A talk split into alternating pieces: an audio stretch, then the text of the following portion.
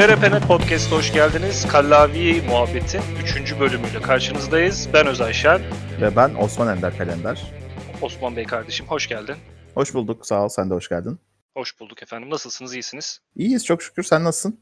Ben de iyiyim ne olsun. İşte İstanbul'un soğuklarına alışmaca durumları. Yavaştan yavaştan böyle artık enseden içeriye girip sırt titreten soğuklarımız geri döndü İstanbul'da. E tamam güzel zamanlar işte. En güzel ben seviyorum zaten. Şu anda senin yapman gereken şey ellerini cebine koyacaksın. Çeşitli sokaklarında yürüyeceksin İstanbul'un arşınlamak gerekiyor. Arşınlamak gerekiyor. Ya işte Boğazı Kazak mevsimi açıldığı için çok mutluyum. Sen seviyor musun Boğazı kaza? Bayılırım Boğazı Kaza. Gerçekten birinin beni öldürmesi gerekiyor onu giyebilmem için.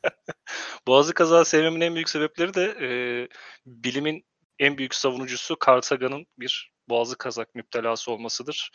Zamanında Carl Sagan hakkında araştırma yaparken ulan Boğazı Kazak da aslında şık güzel bir şey gibi gözüküyor falan kendime birkaç tane almıştım. Hala yıllardır durur onu aldıklarımda kullanırım yani. Çok soğuk zamanlarda. Yok abi beni boğuyor. Hakikaten boğuyor yani. Diyecek bir şeyim yok. Boğazı kazaklara karşı duruşum beni boğdukları yönünde. E peki sen Hollanda'da nasıl ısınıyorsun? Lahana gibi giyinerek. Ha. Yaklaşık 8 kat falan oluyor üstümde. Ve mantıklı. Ya da yan, yan komşuyu yakabilirsin çok üşürsen. Medeniyetin göbeğinde öyle şeyleri yapmak çok E, medeniyet, oldu, medeniyet olduğu için kimse hiçbir şey demez bence ona. Ama bunu zaten yapıyorlardı da o yollardan döndüler ya geri çok bir daha eski zamanlara dönsün istemezler diye tahmin ediyorum. Yani öyle diyorlar burada. Ya hatırlamak istemiyorlardır belki. yani Peki o zaman bugünün konusunu önceden belirlemiştik seninle. evet. İlk bölümde soru cevap yapmıştık. Aslında bir ısınma turuydu bizim için. İkinci bölümde kafamıza ne geliyorsa konuştuk. Petra'dan girdik, Kokoreç'ten çıktık. Hı hı. Şimdi bugünkü bugünkü konuyu da e, direkt genel bir başlık olarak müzik diye belirledik seninle beraber. Peki yanına blok flüt getirdin mi? Hayır getirmedim. Şey yapacağım. Vantilatörün arkasına geçip çalıştırıp arkasına aa aa aa aa yapacağım. Müzik enstrümanı olarak onu kullanacağım. Ben de sözlü yaparım diye seviniyordum bugün için. Aa, tüh. Bu arada blok flütleri e, ilkokul eğitiminden kaldırdılar Türkiye'de diye biliyorum. Ya bugünün haberi değil mi o? Bugün galiba kalktı. ya da dün Öyle- kalktı öyle bir şeyler. Gerçekten öyle mi? Çok daha yeni haber o evet. Şundan dolayı biliyorum. E, halam müzik öğretmeni. İlkokul ve ortaokullara müzik eğitimi veriyor. Flütü bırakalı onlar bir nereden baksan 4-5 yıl oluyor. Flüt yerine bu şeye geçtiler. Klavye diyeceğim ama keyboard işte. Onun böyle bir hortumu var. Onu ağzına götürüp üflüyorsun. Sen üfledikçe tuşlara bastıkça ses çıkıyor. Ona bir şey diyorlar. Bir Melodika? da. Melodika yaşa. Melodika'ya mı geçti? Onu ona geçtiler diye biliyorum. Hadi canım. Çünkü o eğitimlerinde hep onu kullanıyordu. Flütü artık bıraktık. İşte buna geçtik, bunu öğretiyoruz çocuklara falan gibi zamanda bir şey söylemişti bana. Tabii dediğim gibi bu 4-5 sene oluyor. Belki de atıyorum o dönemden itibaren yavaş yavaş peyderpey buna başlamışlardı. Peki şeyi biliyor musun mesela flütü bıraktılar neye başladılar? Neye başladılar? Oo kelime şakası geldi. Allah'ım kelime şakası geldi. Hanımlar beyler podcast'imizi biraz ara veriyoruz şu an. Bir bakıma alacağız beni. Bu bakımı alalım artık. O neydi öyle? Peki denizin ortasında ne var diye. Şakalar şakalar. bu Buradan Kayra Kerik Küpçük kardeşimize de selamlar olsun. selamlar. O da Almanya'nın Berlin'in soğuğuyla uğraşırken Belki Almanya'nın caddelerinden bize haberler verir. ya da Kreuzberg'den üzerimize Killa Hakan'ı gönderebilir. Konumuz müzik olduğu için. Evet konumuz müzik olduğu için Killa Hakan'la başlamamız çok güzel mi değil mi bilemedim ama bir anda. O zaman şöyle bir soruyla başlayayım sana ben. Şimdi müzik ruhun gıdasıdır diyorlar. İşte müziksiz yapamam diyorlar. Hayatın her anında müzik var. Bir genel tanımlama yapmak gerekirse müzik aslında insanın e, kendi içindeki düşünceleri, hissiyatını dışa vurumudur. Mağara insanları işte kendilerine bir şeyler göstermek için, diğer daha doğrusu topluluklara bir şey göstermek, anlatabilmek için işte boş kütüklerin üzerine vurmuşlar, taşları birbirine çarpmışlar. İlk müziği yapmışlar aslında. Hı hı. Şimdi günümüzde artık elektronik müzik de var, işte rap müzik de var vesaire var. Bir sürü türe artık evrilmiş durumdayız insanlık olarak. Kendimiz nasıl evrildiysek müziği de evrimleştirdik bizimle beraber. Hatta atmosferik bazı metal şey şarkıları da oldu söylenir. Ben öyle duydum yani tam bilmiyorum. Doğrudur efendim. Peki e, bu işte müzik türleri bu kadar çokken şöyle bir başlık sorayım sana. Oradan yürüyelim gidelim. Çok sevdiğim bir müzik türü ve hiç haz etmediğim bir müzik türü. Şöyle söyleyeyim yani sevmediğim bir müzik türü var mı? Yani çok fazla dinlemediğim müzik türü var. Gerekli şartlar olgunlaştığı takdirde her müzik her yerde dinlenebiliyor diye düşünüyorum. Bazı durumlarda kaçamıyorsun zaten sevmediğin müzikten. E tabii bazı durumlarda kaçamıyorsun. Özellikle tahammül edemediğim şey insanlar böyle meyhaneye gittikleri zaman 3 tane adam beliriyor başlarında. O 3 tane adamdan bir tanesi keman çalıyor, bir tanesi darbukaya vuruyor, bir tanesi söylüyor ve kanun çalıyor. Ya da bir tane mutlaka opsiyonel klarnet de oluyor. Ha klarnet de oldu oluyor evet. Bazı yer ama dörde çıkmıyor hiç benim gördüklerim. Ben bu adamların yaptığı, icra ettiği müzikten gerçekten hoşlanmıyorum. Çünkü o darbukayı vuruyor ya mesela. Sanki benim kafama vuruyor gibi geliyor adam. Başından savmak için para bekliyor senden o da. Ya maalesef öyle ama ben o kadar kalitesiz bir şey para vermek taraftarı da değilim yani. Katılıyorum, katılıyorum. Bir de mesela yani çok fazla şey, stereotipini yapmayayım adamların ama yani müziği icra eden insanların biraz da yani göze de hitap etmesi gerekmiyor mu diye bir Presentable'lıktan yoksunluk diyorsun. Okay. Ya evet hakikaten şey presentable değiller. O nedenle ya da kalıba sokmak istemiyorum ama gerçekten şey e, o insanların icra ettiği müziğe katlanamıyorum. Ayrıca bütün çocukluğum Türk sanat müziği çalan e, arabalarda uzun yolculuklarda geçtiği için çok Türk sanat müziğine karşı da hani çocukluktan kalan ben o şeyi doldurmuşum. Yani genç yaşta doydum ben diyorsun. Evet evet o doymuşum. Ama mesela sevdiğim müzik de şöyle ona da çok enteresan bir örnek vereceğim. Şimdi yaklaşık 7-8 aydır Hollanda'dayım. E, bunu da her podcast'te belirtmek gerekiyormuş gibi bir şey oldu Lütfen şimdi. belirtelim zaten. Hollanda ile bağlanıyoruz şu an bunu yapmak için. Tamam. Musiki anne baba mı çok dinliyordu arabada bir yere giderken? Yani evet. Anneler, yani babalar. Aile bir şey yani. Tabii tabii. Ondan sonra teyze, enişte vesaire. Yani ailenin büyükleri Türk sanat müziği dinliyordu. Hoş herhalde e, kaset almak gibi bir şeyleri yoktu çok fazla. Hani böyle bir kaset alınmazdı yani. Ben doldururdum kasetleri, ben verirdim vesaire onlarınkinde. Hmm. Yani kendi elimle o Türk sanat müziği kasetlerini veriyordum insanlara. Ama kaset alsalardı mesela herhalde Türk sanat müziği mi olurdu tercihleri? Hiçbir fikrim yok bak o konuda. Gizli gizli Iron Maiden falan belki de ama. Ya annemin mesela bu benim yavaş yavaş müziği keşfetmeye başladığım dönemlerde edindiğim Pink Floyd albümüne bakıp Aa, ben bunların plaklarını dinliyordum oğlum falan noktasında öyle bir konuşma geçmişti aramızda. Sevdiğin tarz ne mesela genelde hani böyle Spotify'ı açtın direkt dinlemek istediğin şeyi biliyorsun ve yazdın oraya yani türün ismini yazdın hatta liste arıyorsun o türle alakalı. 90'lar alternatif rock ya. Çok oh, güzel tertemiz. değil mi sence de?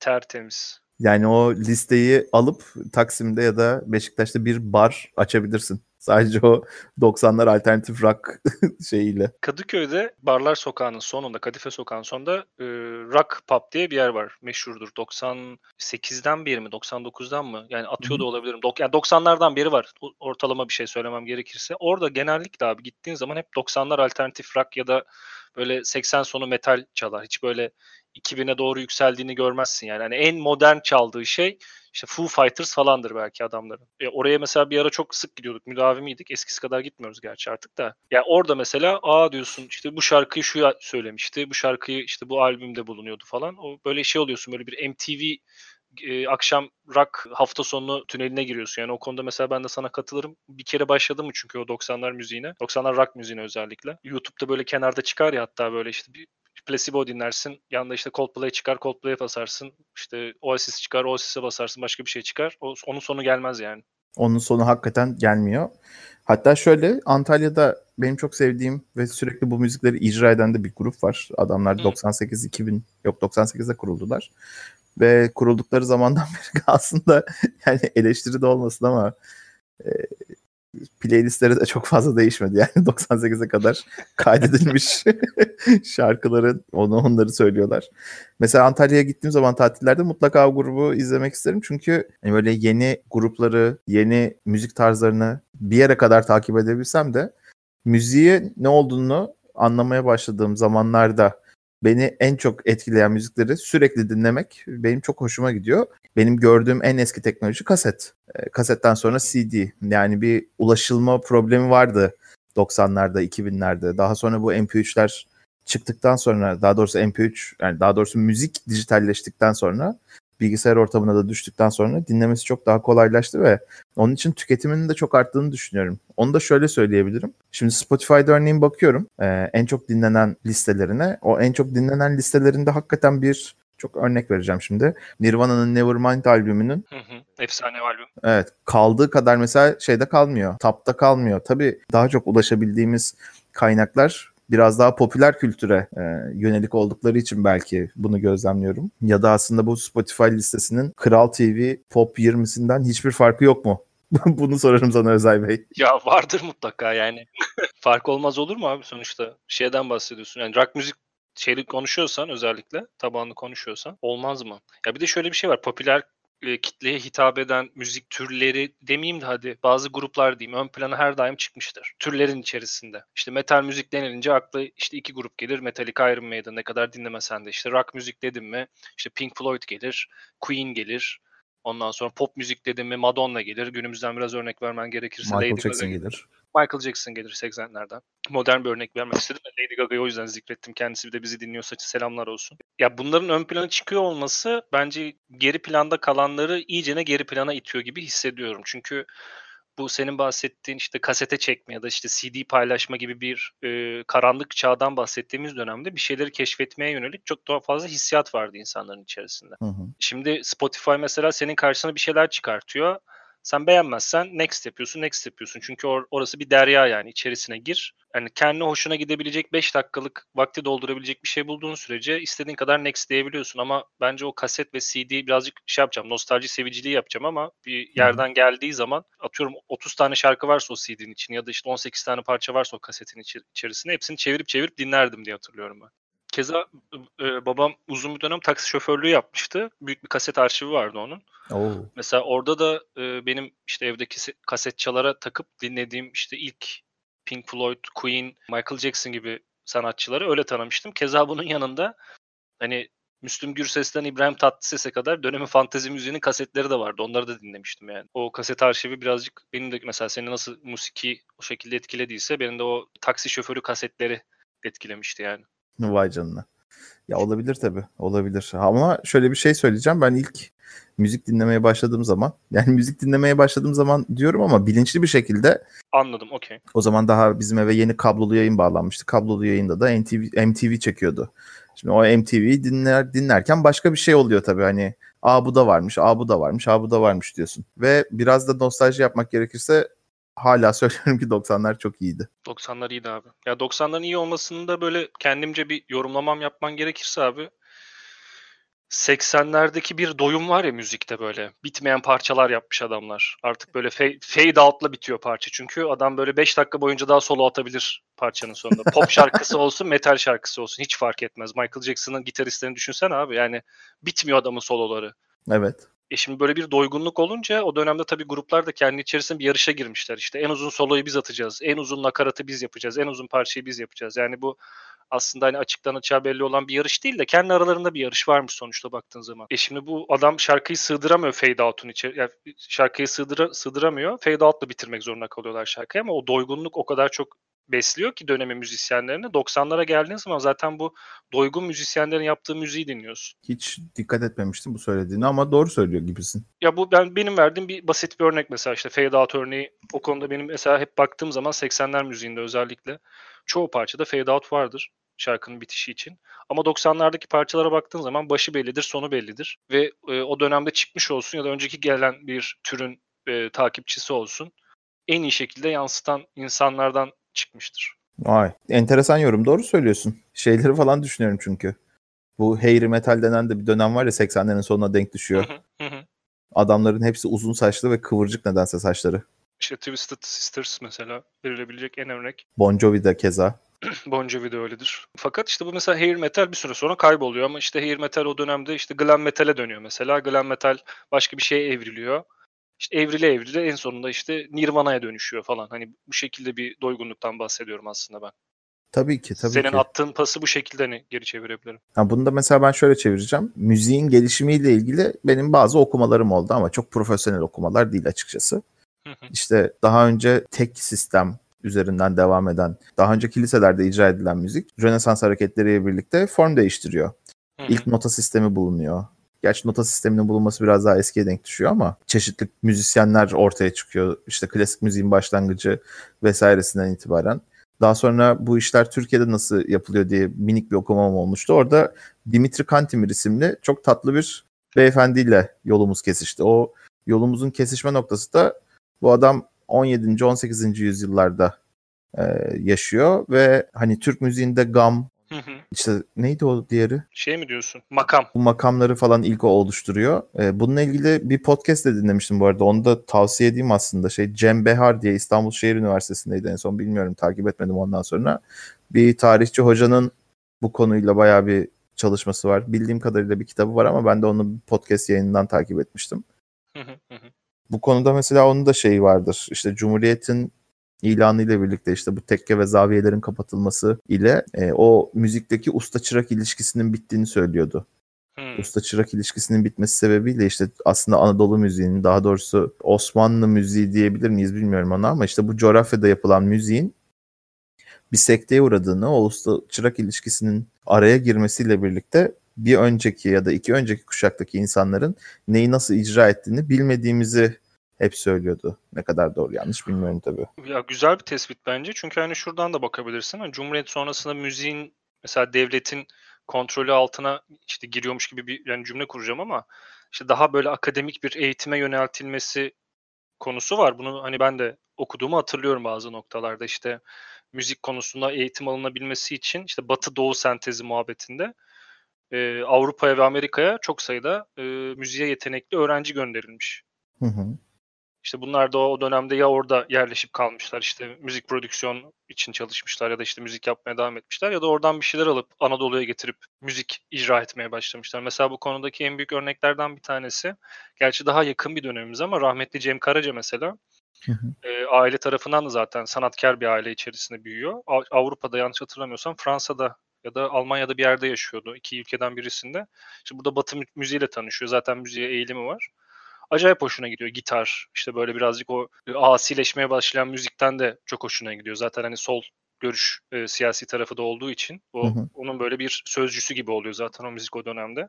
Sonra Türkiye'ye geliyor. Türkiye'de bu iş, iş, işi amatörlükten çıkartıp profesyonelliğe doğru yürütmeye çalışırken askere gidiyor Cem Karaca. Cem Karaca o askere gittiği sırada da neyle tanışıyor? Bağlamayla tanışıyor. Bağlamayla tanışınca tabii bir adam bir anda kafasından vurulmuşa dönüyor. Yani bugüne kadar öğrenmiş olduğu o batı müziğinin tınısı Türkiye'deki Anadolu'daki yapılan müziğin hiçbir şekilde hiçbir şekilde hiçbir şeyine benzemiyor. O yüzden işte hani işte Cem Karaca, Barış Manço, işte Ersen Medadaşlar gibi insanlar bu Anadolu rock denilen türün ortaya çıkmasında çok önemli rol oynuyorlar. Batı ve Doğu sentezinin müzik konusundaki en önemli temsilcileri olmuşlardır bence de onlar. Ee, burada bir geriye saracağım hikayeyi bir de ileriye saracağım. Geri sardığım noktada şöyle bir şey söylemem gerekiyor.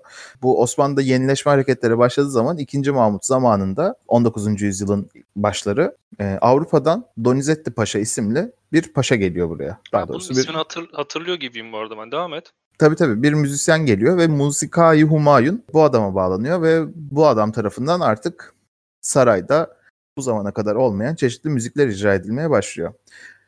Ama Türk müziği tabii tek sesli bir müzik. Çok sesli bir müzik değil Avrupa müziği gibi. O dönemin Avrupa müziği gibi.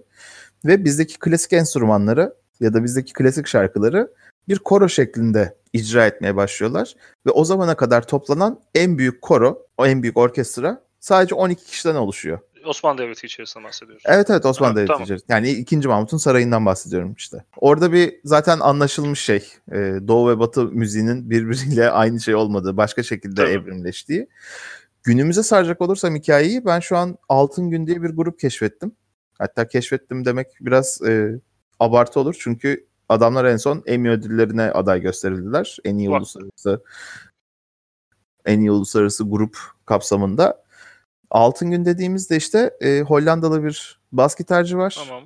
70'lerin Anadolu rakına hayran.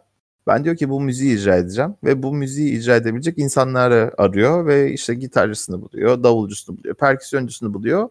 Ancak solist yok. Solist için bildiğim kadarıyla Facebook'tan bir post paylaşıyor. Bir şekilde insanlar denk geliyorlar ve şu an şu anda iki tane Türk solistleri var o grubun. Şarkıları onlar söylüyorlar. Eski böyle ne bileyim düğünlerde çalan şarkıları 70'ler Anadolu Rock altyapısıyla icra ediyorlar. Muhteşem bir grup. Tavsiye ben ediyorum bunu, buradan. Evet bunu biliyorum galiba. Ben de sen anlatmaya başlayınca aklıma geldi. Bunu hatta daha önceki belki bir muhabbetimizde ya senle konuştum ya da başka biriyle konuştum. Başka birisiyle muhtemelen. Yoksa podcast'ta söylemezdim böyle büyük büyük. Başka biriyle konuştuk ama. Neyse çok önemli değil. Evet ben de hatırladım şimdi onu. Ya konserine denk gelirseniz mutlaka gidin. Ben burada denk geldim. iki kere gitme fırsatım oldu. İkisinde de yani insanların hakikaten böyle kendi belki memleketlerinden 3500-4000 kilometre uzakta göbek attıklarına şahit oldum ve hakikaten güzel bir deneyimdi.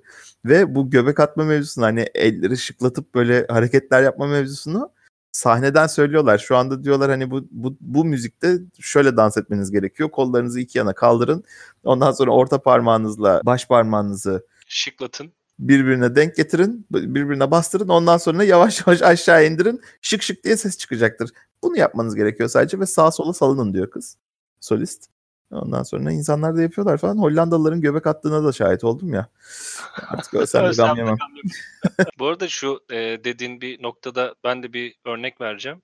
Hı hı. E, bu bizim zamanımızdaki müzisyenlerimiz nasıl işte Batı müziği ile Doğu müziğini harmanlayıp işte ortaya farklı bir şey çıkartıp insanları şaşırttıysa şimdi günümüzde de Batı müziği bizim müziğimize bakıp şaşırıyor. Evet. Bu işte senin dediğin mesela bunlardan bir tane örnek. O buradan geldi aklıma zaten. İşte bu elektronik müzikle ilgilenenler klasik Türk Anadolu müziklerini, işte pop müziğini, rock müziğini alıp harmanlayıp müziklerine kullanıyorlar. Evet. Ee, Gaslamp Killer diye bir eleman var. Yanlış hatırlamıyorsam. Amerikalı fakat anneannesi mi, babaannesi mi ne Türk. Bir şekilde bu Anadolu rock müziğiyle ilgilenmiş bir herif. Bir ara Rock'ın Coca gelip konser vermişti. Çıldırmış millet zaten. Çünkü adamla ilk defa orada karşılaşıyorlar ama neler neler çalıyor yani. E, fakat vereceğim örnek şu. Bir tane Lübnan asılı Fransız bir abi var. İbrahim Malof diye. Tabii. Muhteşem müzik yapıyor. Yaptığı şey gerçekten sanat herifin. Zaten konserleri falan muazzam büyülü oluyor. Bir ara Türkiye'ye geldi. Gitme fırsatım olmadı. Çok büyük ahtır yani benim içimde o da. İbrahim Malof'un şöyle bir özelliği var. Adam e, blues jazz müzik icra ediyor. Nefesli çalgı kullanıyor bunun için işte trompet gibi. Fakat bizim seninle biraz önce bahsettiğimiz üzere Türk musikisinde görülen makamları kullanıyor. Hmm. Şimdi şöyle bir şey var. Müzikte farklı notalarla çalışılıyor. Fakat makam konusu biraz daha farklı. Evet. Eğer yanlış hatırlamıyorsam işte bu nota diziliminin bulunmasıyla alakalı çalışmalarda Avrupa'nın bulduğu nota dizilimi farklı, Arap ülkelerinin bulduğu nota dizilimi farklı. Doğru. Şu an bizim bildiğimiz do re mi işte Avrupa'dan çıkan bir şey ama Arapların zamanında kullandığı bir müzik nota biçimi var daha farklı. İşte daha sonra makama dönüşüyor diye biliyorum ben bunları. Şimdi adam yaptığı trompette ses diyorlar ki adamlar hangi notaya bastın? Hangi arpeji attın? Hangi gamı bastın diyor. Adam diyor ki nota değil diyor bu. Bu makam diyor. O yüzden adam diyor ki makam ne diyor yani ben makamı daha önce görmedim diyor. Bu trom- trompet herif için bandosunda kullanılan işte blues müzikte kullanılan bir şey. K- klarnet mesela gene konuşmanın başına bahsettiğimiz klarneti blues caz müziklerine kullanıyorlar. Bizim burada düğünlerde de klarneti kullanıyorlar. Klarnet ustaları buradaki kullanım biçimini görse büyük ihtimalle ağızları açık dinlerler. Sözünü kesmiş gibi olacağım ama. Yok yok estağfurullah bir tane mahalli şarkıcı önünde klavyesiyle bir Pink Floyd'un bir şarkısını çalıyordu evet. ve bunu da hangisine gö- gösterdiler? Gilmore'a mı gösterdiler? Galiba öyle bir şeydi gösterdiler ikisi. Oh my god diye diye adamlar ne biçim izlemişlerdi onu. Ya o yüzden hani bence konunun geldiği yer birazcık enteresan oldu ama böyle sentez işler müzikte bence çok keyifli e, dinlemeler ortaya çıkartıyor. Sadece tek bir türden ziyade. Yani evet insanlar deniyorlar. Hatta gene Spotify'da denk gelmiştim. Dede Efendi ile e, Bach'ın şarkılarını mixlemişler falan. Enteresan işler var hakikaten. Ya tabii burada benim bahsettiğim çok uzatmayayım konuyu gene şey yapayım da işin kaliteli akademik kısmından ziyade bu işi böyle e, gerçekten severek yapıp ortaya farklı işler koyan insanlar ön plana çıkarken bir yandan da şöyle bir tür var. O benim hiç hoşuma gitmiyor. İşte böyle çocuk oyuncaklarıyla müzik yapıyor. Garip garip sesler çıkartıyor. İşte osuruğunu kaydediyor, bir şey, makinenin içinden geçiriyor, bir şey yapıyor. Hani müzik dışına çıkmış oluyor. Ortaya çıkan şey garabet oluyor anladın mı? Yani böyle garip garip sesler çıkartan bir bir hatun var böyle önde. Arkada elinde böyle tencere tavayla müzik çalan bir adam var. Müzik yapıyorlar. Millet diyor ki abi inanılmaz bir müzik ya bunlar neler yapmışlar ya falan diye kendilerinden geçiyorlar. Bahsettiğim sentez bu değil benim yani gerçekten. Biraz postmodernizmle alakalı diye evet, düşünüyorum evet, onun. Çok deneysel. Yani deneyselliği evet deneysellik de var içerisinde ama şimdi şey düşün 15. yüzyılın 16 15. yüzyıl çok erken karşıda mesela 17. yüzyılın en iyi ressamı, o dönemin kabul gören en büyük ressamıyla şu anki kabul gören en büyük ressamı eserlerini karşılaştırdığın zaman Bambaşka Vallahi bayağı bambaşka şeyler. Yani o dönemlerde özellikle Rönesans'ta artık dinin baskısı kalkınca e, ressamlıktan ya da resim sanatından e, insanlar anatomi üzerinde biraz daha fazla çalışıp anatomi üzerinde daha fazla kafa yorup süper realistik resimler çiziyorlar. Ya çağın gereksinimleriyle de alakalı. Yani Van Gogh mesela baktığın zaman adamın hem psikolojik sorunları hem de ruhsal sorunları olan bir sanatçı. İlk hı. yaptığı çalışmalarına baktığın zaman çok normal çizimler görüyorsun. Klasik akımdan çok etkilenmiş bir ressam. Fakat e, daha sonra kafayı yavaş yavaş kırmasıyla beraber e, renkleri kullanımından ötürü dışlanıyor sanat camiası tarafından. Ki zaten öyle çok büyük bir sanat camiasından da bahsedil bahsedilemez bence etrafındaki ama adamın değeri belki işte 100 yıl sonra anlaşılıyor. Yani evet. Belki benim şu an hoşuma gitmeyen o osurunu kaydedip garip garip sesler çıkartan kızlar da 100 yıl sonra Bach gibi bahsedilen sanatçılar haline gelecektir. Kim bilir yani. Çünkü dönemin getirdiklerini şu an tahmin edemeyiz. Ben içinde yaşadığım çağ için konuşabilirim sadece.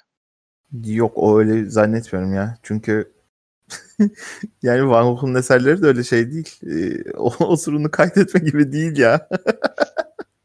Ya değil de adamın sonuçta tablolarını beğenmiyorlarmış. Adam ısınmak için tablosunu yakmış. Düşünsene ya nasıl bir psikoloji bu. Doğru, doğru. Bu arada sana çok başka enteresan başka bir şey söyleyeceğim. Bambaşka bir konu olacak ama ben şeyi çok severim hani geçmişte olan şeylerin izlerini görmeyi, izlerini bulmayı falan çok severim şehirlerde. Ben de seviyorum. Hı hı. Ya mesela eski bir şehir, daha doğrusu şehrin eski tarihi meydanları e, beni daha çok e, heyecanlandırır. Yeni yapılan yerlere nazaran.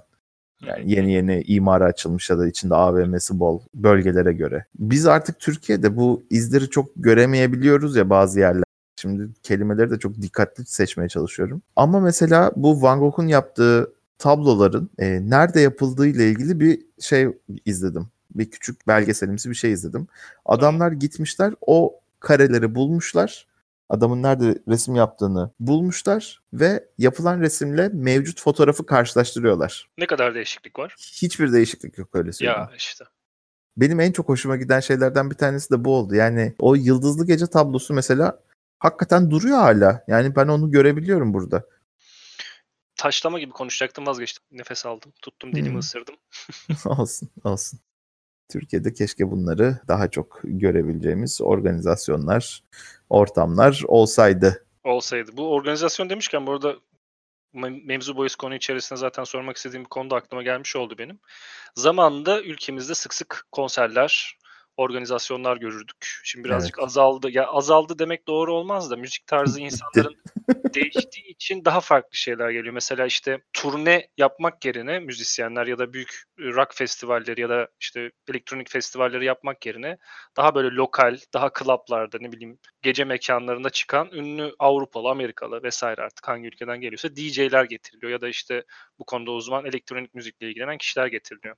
Doğru. Fakat ben hatırlıyorum ki abi 90'lar sonu ve 2000'lerin 2010'a kadar diyelim hatta belki de çok sağlam festivaller oldu ülkede. Çok Evet. sağlam konserler de yaşandı. Evet. Senin hatıranda neler kaldı? Yani benim hatıramda şey var. 1993 yılında o en verimli yıllarından bir tanesiydi bence. Sadece İnönü Stadı'nda mesela Guns N' Roses, Elton John, e, Metallica, Bon Jovi, Scorpions, Michael Jackson da var. Galiba en son bir de Madonna. Bu konserler yapılmış sadece 93 yılında. Muazzam. Ben bunu troll zannediyordum. Michael Jackson, Madonna falan gelmiş mi gerçekten 93'te?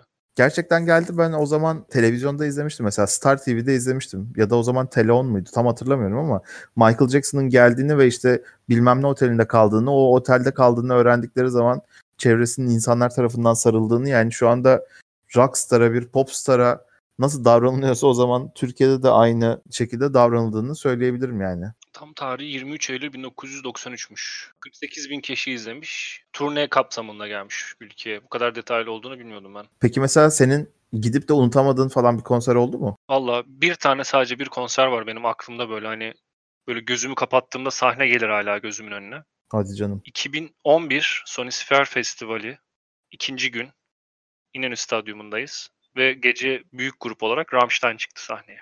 Oh bebek. Yani ne kadar seversiniz ne kadar sevmezsiniz bilmiyorum sevgili dinleyen ama yani metal müzik konusunda o icraat konusunda zaten metal müziğin de içerisinde farklı bir türe giren e, endüstriyel metal dedikleri kısmı icra eden bir grup. Fakat sahneleri yani dolu doluydu yani neresine baksan mutlaka bir şey vardı. Bu sahne şovu gibi bir şey değildi yani hani seni içine çekiyordu. Gerçekten millet çıldırmış durumdaydı. Öyle bir pogo durumu da değil yani.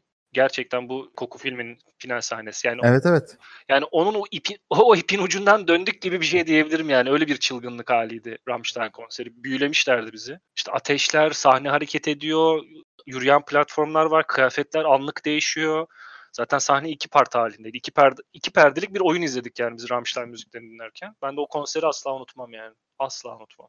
Vay canına. Benim öyle çok büyük konserlere gitmiştim yok. Hatta bu Sonic Fair'ın ilk yapıldığı yıl senin bahsettiğin değil mi? 2011. 2011 yanlış söylemedim. 2011 Haziran'dı yani. Evet. O ilk yapılan Sonic Fair etkinliğiydi. Biletim vardı ama o zaman Antalya'da çalışıyordum. Hmm. Cuma günü patron beni şeye göndermişti. İstanbul'a göndermişti işleri çözebilmem için. Bazı işler vardı çözülmesi gereken işte. Perşembe akşam beni göndermişti.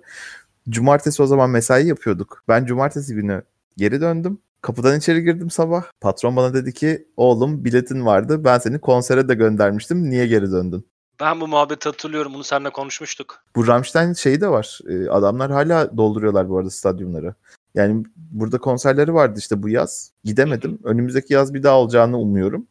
E, gidemememin sebebi de biletler çıktıktan böyle 6 saat içerisinde falan tükenmiş olması. Mutlaka git mutlaka. Çok görmek istiyorum. Yani zaten sahne değişmiş durumda. Benim gittiğim dönemde ki yapılan sahne albümün ismini unuttum şimdi ama ha Libeus für Alle'de Herkes için Aşk Vardır albümü. Hı hı. 2008 ya da 2009'a çıkmış albümün sahnesiydi. Şimdi çıkan Deutschland albümünün sahnesi. Farklı bir sahne yapmışlar. Sahne değiştiyse muhtemelen kullanılan teknolojiler de değiştiği için daha da güzel bir şey izlenebilir. Ama adamların performansı acaba durduğu gibi duruyor mudur? Çünkü artık yaşlanıyor bütün e, bizim sevdiğimiz adamlar. Tabii tabii.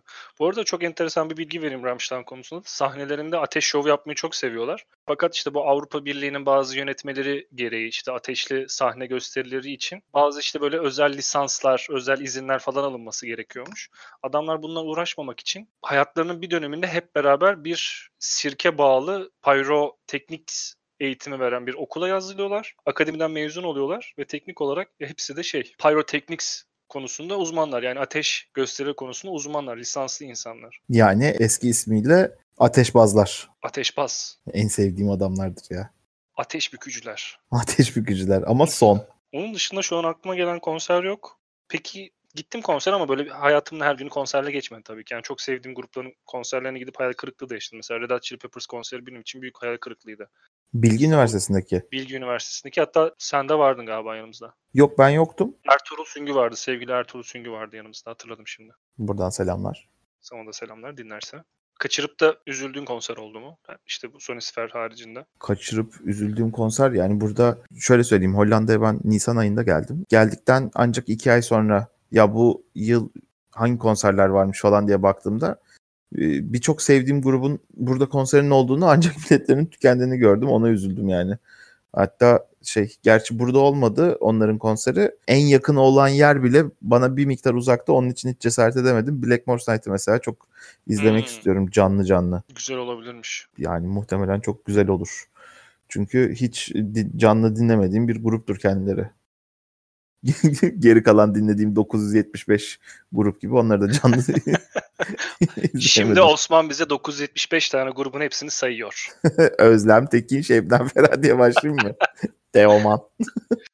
Özlem Tekin, Şebnem Ferah deyince aklıma geldi. Bir dönem Türk müzik piyasasında böyle ben kendi ayaklarımın üzerine duruyorum. Kadın imajı veren çok fazla müzisyen vardı. Hatırlar mısın o dönemi? Hatırlıyorum o dönemi ama rock'ın zaten kendi doğasında bir e, bir başkaldırı var ya bir anarşizm var ya belki onun üzerinden yürümüşlerdir. Ha, peki acaba hani o anarşiden beslenerek ortaya çıkan bir şey miydi bu? Zaten öylelerdi ve bunu mu sundular bize? Hani o sorunsal, ekşi sözlük başlık sorunsalı nedir sence? Yani hangisi hangisi? Yumurta tavuk. ben buraya bakınız verebilirim ancak. ben de like attım. Şu şey like attım diyorum. Şugunu verdim çıktım ben de o zaman ne diyeyim. Yapacak bir şey yok. Çok güzel sorun ama çok güzel havada kaldı. ama ekşi sözlükte değil de inci sözlükte olsaydı küfür ederdim. ya da Galatasaray sözlükte olsa Fatih Terim gitmesin derdim. Her konunun altına yazabilirsin bunu çünkü. Peki mesela podcast'in başından beri ilk önce bana sordun konu nerelere geldi? Bir de benim sana sormam gerekiyor. Sen hangi müziğe tahammül edemiyorsun? Bir de hangi müziği aşırı çok seviyorsun? Yürü bakalım. Hadi bakalım o zaman. Gerçekten konu nerelere kadar geldi? Ben onu cevaplamayı kendim için hiç düşünmemiştim ama şeye dayanamıyorum abi.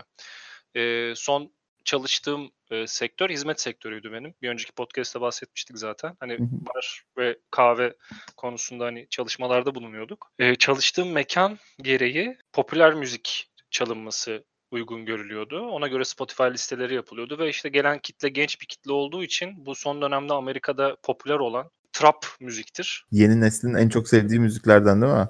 Evet ya bunun tarihi aslında 90'lara kadar dayanıyor aslında. Araştırmasını yaptığında hani neymiş bu, niye bu kadar çok seviliyor, dinleniliyor falan diye baktığım zaman işte işin altında böyle elektronik altyapı var, synthesizer'lar var, bilmem neler var. Çok büyük prodüksiyonlar var işin altında ama Tabii. yani dinlemeye dayanamıyorum çünkü işte birden 9'a kadar sayıyor, sonra homurdanıyor. Gördüğü cisimleri işte sana saymaya başlıyor, sonra mırıldanıyor. Sonra bazı şeyleri heceliyor. Sonra şarkı bitiyor. Korkunç Ben bir şeyden dinle- bahsediyorsun. ben dinleyemiyorum bunu ne yazık ki. Sonra aynı şarkıdan bir daha başlıyor değil mi? Sonra bir tane daha başlıyor ve hepsi birbirine benziyor benim gözümde ama şimdi bu müziği seven adamla bu konu hakkında böyle dalgasını alayını ettiğim zaman abi niye dalga geçiyorsun? İşte hani işte sen de metal müzik dinliyorsun. Hepsi işte bağırıyor, çağırıyor diyor. Şimdi adam demek ki büyük ihtimalle o arkadaki ritmi, işte o alt- alttaki bas yapısını, bilmem nesini falan seçebiliyor kendi müzik kalitesini olarak. Bu hani benim söylediğim şey tabii ki e, trap müzik kötüdür, asla dinlemeyin değildir. Bana kesinlikle Tabii canım. hitap eden bir müzik türü değil. Bir de şeye dayanamıyorum. Türkiye'deki rap camiasının birbiriyle alıp veremediği konular. Yani dinlemediğim halde sürekli sosyal medyamda karşıma çıkmalarından ötürü ben de artık kim kimle kavga ediyor. Niye kavga ediyorlar onu da kimse bilmiyor gerçi ama. Ya orada şöyle bir durum var. E, bu insanların zaten olayı hani freestyle yarışmalardır vesairedir. Diss atmaktır. Dis atmaktır. Yani zaten işin içerisinde e, karşısındakinin e, tekerine çomak sokmak var biraz. Hı hı. Onun için magazinel de bir değeri var. İnsanlar artık ünlü oldular. Baya baya sadece rap çalan radyolar olduğunu biliyorum Türkiye'de. Hı hı. Her ne kadar ben çok destekçisi olmasam da Türkçe Ya bu arada hani e, rap konusunda hani böyle çok katı bir şeyim yok.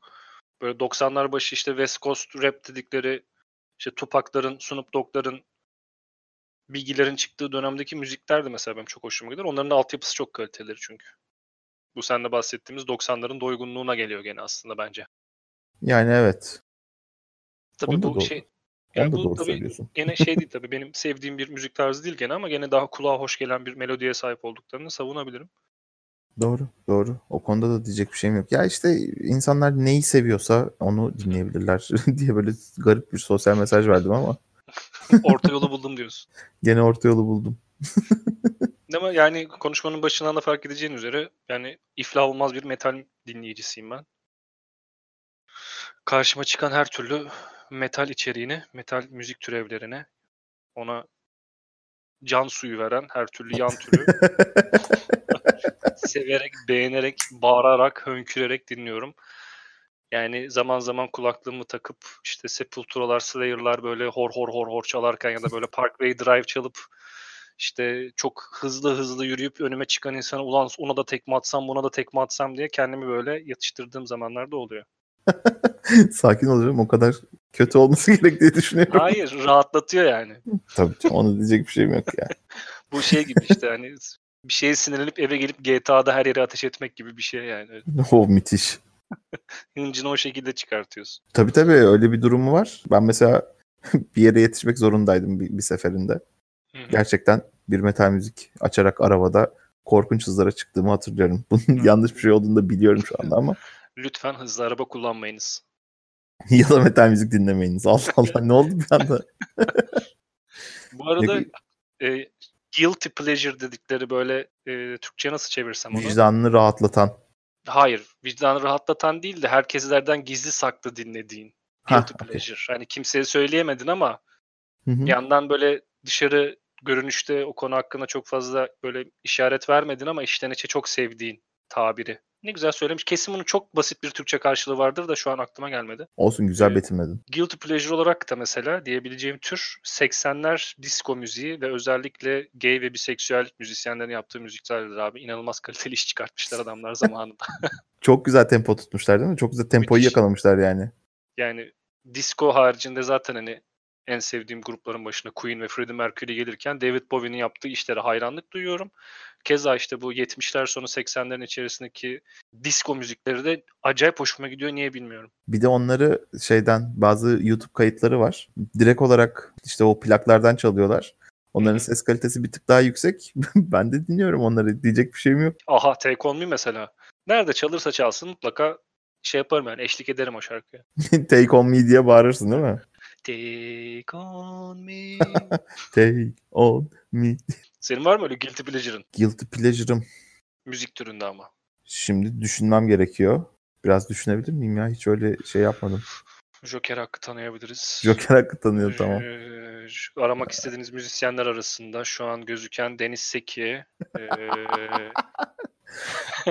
Yok, yok. Yıldız Tilbe. Oo, Yıldız Silve valla. Bak Guilty Pleasure'ımı buldum. Yıldız Tilbe değil mi? Arasında kestik bunların podcast'te. Kusura bakmayın sevgili dinleyiciler şimdiden ama o düşünme sürecinin sonunda ortaya Yıldız Tilbe çıktı. Ben biraz şaşkınım. Alkışlıyorum.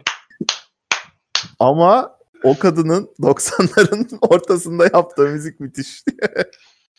Bu arada şaka bir yana yani kulak kabartıp birazcık şanslanırsan Yıldız Tilbe'nin hani böyle magazinsel bir tarafı var yani insanların Hı hı. sevmediği. Çok sivri dilli. Zaten hani psikolojik sorunları olduğu söylenen bir kadın.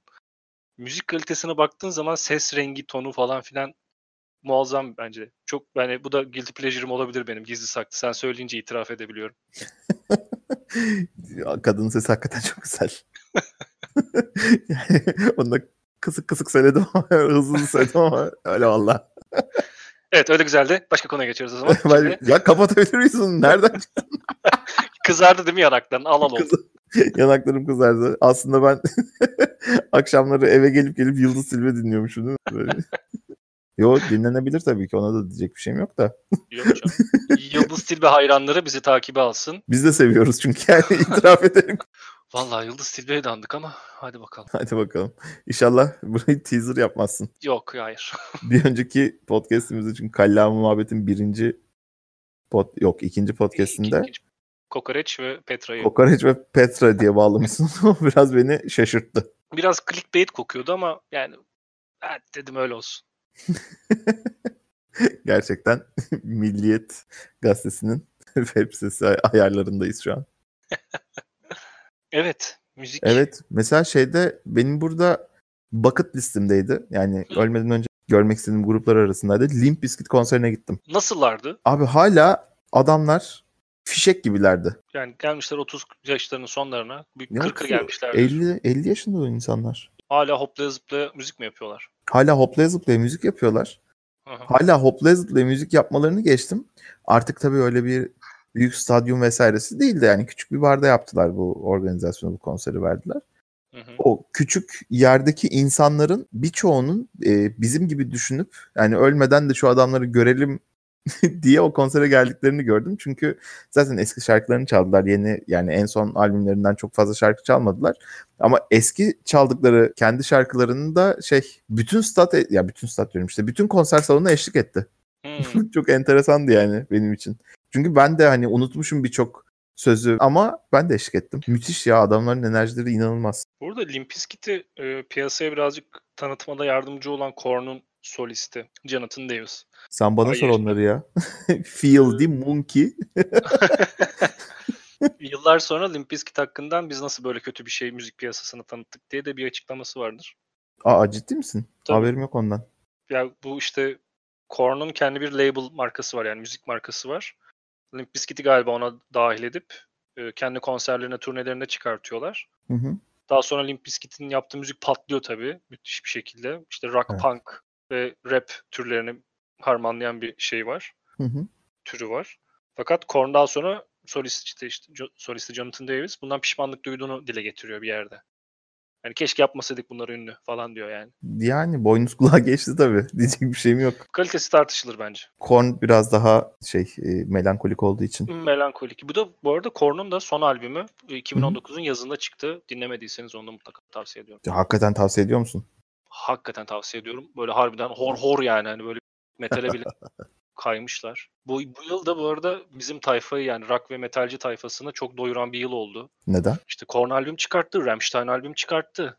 Ondan sonracığıma e, Tool yıllar sonra ilk defa albüm çıkarttı. Evet evet bak çok güzel yere geldin. Tool abilerimizi ben hakikaten e, doğru yaşı beklemişim dinlemek için. Daha önce şans verseydim muhtemelen sevmezdim bu falan derdim ama bu son çıkarttıkları albümden çok kısa bir süre önceden beri dinlemeye başlayıp ondan sonra yeni albümlerini de dinleyip hakikaten oh be dedim yani. Tam son albümleri daha önceki albümlerine kıyasla yani tamam şey olmayabilir. e, öyle grupların albümlerini e, içselleştirebilmek için biraz vakit geçmesinin gerekir. Doğru, Biraz vakit geçmesi gerekir diye Birkaç düşünüyorum. kere baştan sona dinlemen gerekiyor hatta albümü yani. Aynen öyle ve Tool isimli benim için yeni bir gruba kavuştuğum için çok memnunum. Bu işte Tool'un yani Tool projesi hatta diyelim. E, Maynard diye bir müzisyen arkadaşımız var. Bizi dinliyorsa ona da selam olsun buradan tabii ki. Hello. Hello Maynard. Normalde işte bu Perfect Circle, Tool, Pucifer galiba bir tane daha projesi var tam şimdi isim gelmedi aklıma. Bu adam projeden projeye koşuyor. E, Tool'a vakit ayıramadığı için yıllarca işte bu Perfect Circle ve Pucifer arasına gidip geldi. Pucifer'de biraz daha farklı bir şeyler denedi. Bence yani Tool'un albümünün bu kadar uzun süre beklemiş olması çok yerinde olmuş dediğin gibi. Gerçekten böyle o, o yaptıkları müziğin birikimini de böyle kendi üzerine böyle bir çekip ondan sonra dinlemen gereken bir albüm olmuş. Hani evet abi bu adamlar buradan başlamışlar, buraya gelmişler ve yaptıkları müzik kalitesi, pişmişlikleri işte hepsi ortada onu görüyorsun yani. Demlenmişler yani. Demlenmişler. Bu şey gibi değil yani bir albüm çıkartıyorsun 10 tane parça var. İki tanesi hit oluyor. Bir sene sonra bir albüm daha yapıyorsun. iki tanesi hit oluyor değil yani. Hani her bir parça tek tek gerçekten ayrı ayrı incelenecek bir albüm olmuş. Bu, bu arada Tool'un da mutlaka yeni çıkan albümünü dinleyiniz. Ağustos ayında çıktı o da. Hatta şarkı tavsiyesi olarak da Phenomania. O şarkı müthiş. Fear in, Col- in a Column albümü Ha, ismi. evet. Albüme isim veren, ismini veren parçayı dinleyebilirsiniz. Çok uzun ve güzel bir parça. aynen öyle. Şimdi onu çalıyoruz ve teliften. Ve şimdi karşınızda Tool'dan geliyor. Fear in Octopus. Neydi? In Column. Fear in Column. Yes. Fear in Column. o zaman ne yapalım? O zaman minik minik bu sohbetimizin sonuna geldik diyelim mi? Diyelim. Çünkü daha fazla uzatıp bir sonraki bölümlerdeki yaratıcılığımızdan yemek istemiyoruz. Bu arada o zaman son soru sorayım. Böyle birer cümlelik. Hadi gidip dağılalım. O yolluk veriyorsun. Ver bakalım. Yolluk veriyorum. Böyle en sevdiğin müzisyen ya da müzik grubu. Oo. Ben sana soruyorum canım ilk o zaman. Benim düşünmeye hakkım yok mu şu anda? yok hayır yok. Burak Kut. Benim de o zaman Yıldız Tilbe. Eyvah. çok saçma oldu. Yok ya her şeyin yani her müzik tarzında çok beğendiğim insanlar olduğu için. Fanatikliğin yok mudur yani öyle? Yok yok öyle bir fanatikliğim yok. Okey. Şöyle düşünüyorum. Özlem Tekin. Gene aynı yere dön. yok yok öyle bir fanatikliğim yok. Senin var mı öyle bir şey? Ya benim de öyleden delicesine fanatikliğim yok. Mood şeyime göre hani duygusal durumuma göre diyeyim yani. Hı hı. İşte çok böyle mutluysam, hareketliysem Queen dinlerim hareketli parçalarını. Biraz böyle kötü hissettiysem Tool dinlerim mesela dediğim gibi. Bir şeylere kızmışsam Rammstein ya da Foo Fighters dinlerim. Benim de moduma göredir ve o dinlediğim anda evet benim en sevdiğim grup Foo Fighters falan diye böyle hani kendime böyle söylerim ama iki hafta sonra mesela yok ya aslında en sevdiğim grup değil falan diye böyle kendi kendime konuşurum tabii. Ya bir de şeyi kategori etmeye çok gerek yok ya en sevdiğin grup diye. Yani Tabii, tabii. sevgeç O- işte. Fanatiklik oluyor da biraz işte. Aynen öyle. Fanatiklik, holiganlık yanlıştır arkadaşlar. Bunu yapmayınız. Niyetimiz kimseyi kırmak değil. İkinci bölümü de böyle kapattık. Bu da böyle oldu. Bence outro'muzu bulduk gibi. Outro'muzda olacak kadarın giriş müziği çalıyor. Onlar o zaman onu denemişler. Bakalım böyle deneyince ne oluyor diye. Bakalım. O zaman Osman'cığım ağzına sağlık. Asıl senin ağzına sağlık, davetine sağlık. Teşekkür ederim Özer Bey. Ne demek davet yok beraber yapıyoruz her şeyi. Oho, sözünüzü aldım bunca dinleyenimizin karşısında. Evet bunca dinleyenimiz için teşekkür ediyoruz. Lady Gaga aralarında Yıldız Tilbe. of, tamam çok çok uzattım ben bu muhabbeti anlaşıldı. O zaman diyorum ki bir sonraki bölümde tekrar buluşmak dileğiyle diyorum. Bizi dinlediğiniz için teşekkür ediyoruz. Muhabbetiniz her daim bol kalsın, koyu olsun, Kallavi olsun. kallavi olsun. Hoşçakalın. Hoşçakalın.